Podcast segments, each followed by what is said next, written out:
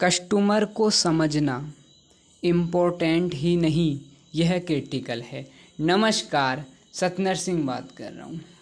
Customer को समझा ही नहीं जा सकता। बहरहाल ये बात तो बाद में करेंगे।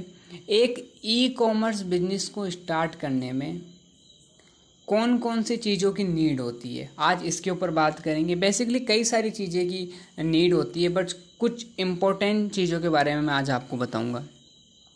फ़र्स्ट, यानी कि पहला, लैपटॉप या डेस्कटॉप।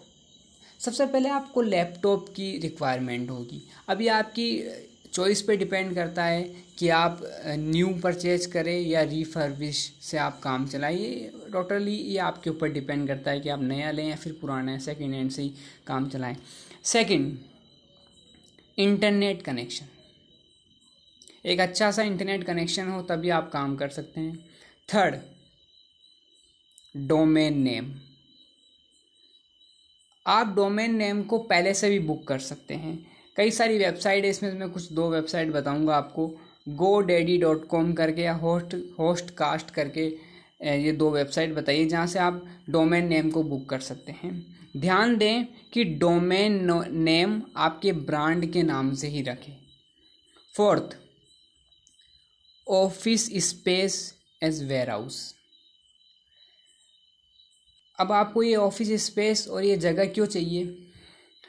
आपको स्टॉक जो आपकी इन्वेंट्री है, उसको मैनेज करने के लिए ऑर्डर पैकेजिंग करने के लिए और ऑर्डर को शिप करने के लिए जो आपको जगह चाहिए। स्टार्टिंग में आपको थोड़ी बहुत जगह से भी काम चल जाएगा। जैसे जैसे आपका बिज़नेस धीरे धीरे आगे बढ़ता है तो आप वेयर हाउस तक भी पहुँच सकते हो।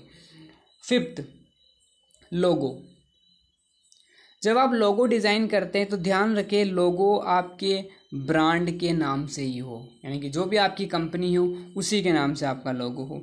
सिक्स एक बैंक अकाउंट यानी कि करंट बैंक अकाउंट बेसिकली आप स्टार्टिंग सेविंग से भी कर सकते हैं, पर बेस्ट रहेगा कि आप आपका खुद का current account खुलाएँ।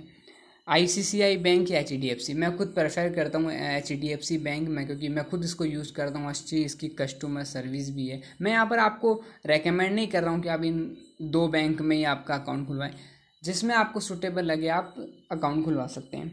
Seven G S T is a very important topic good and service tax बिना जीएसटी के तो आप ऑनलाइन बिज़नेस स्टार्ट कर ही नहीं सकते।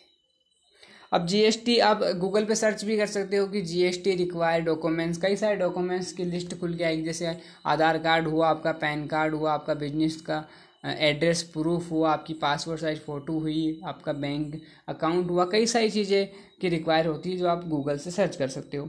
एट आपकी खुद की वेबसाइट अगर आपकी खुद की वेबसाइट नहीं होगी तो कस्टमर आपको पहचानेगा कैसे? सपोज़ करिए कि आप स्टार्टिंग में आप किसी भी ई कॉमर्स प्लेटफार्म के थ्रू कर रहे हैं राइट पर जैसे जैसे आपका बिज़नेस स्केल अप होता है, बढ़ता है कस्टमर आपको जानते हैं, लोग आपको जानने लगते हैं, जब आपका ब्रांड बनता है तो बेटर होगा कि लोग आपकी वेबसाइट पे आना पसंद करेंगे। क्योंकि जो मार्केट मार्केट प्लेस पे जो आप कमीशन देते हैं, आप उससे भी बचेंगे। नए कस्टमर को लाने से ज़्यादा आसान और प्रॉफिटेबल है एंजेटिंग कस्टमर को बनाए रखना। और सुनते रहिए हमेशा की तरह the Satendra podcast. Thanks a lot.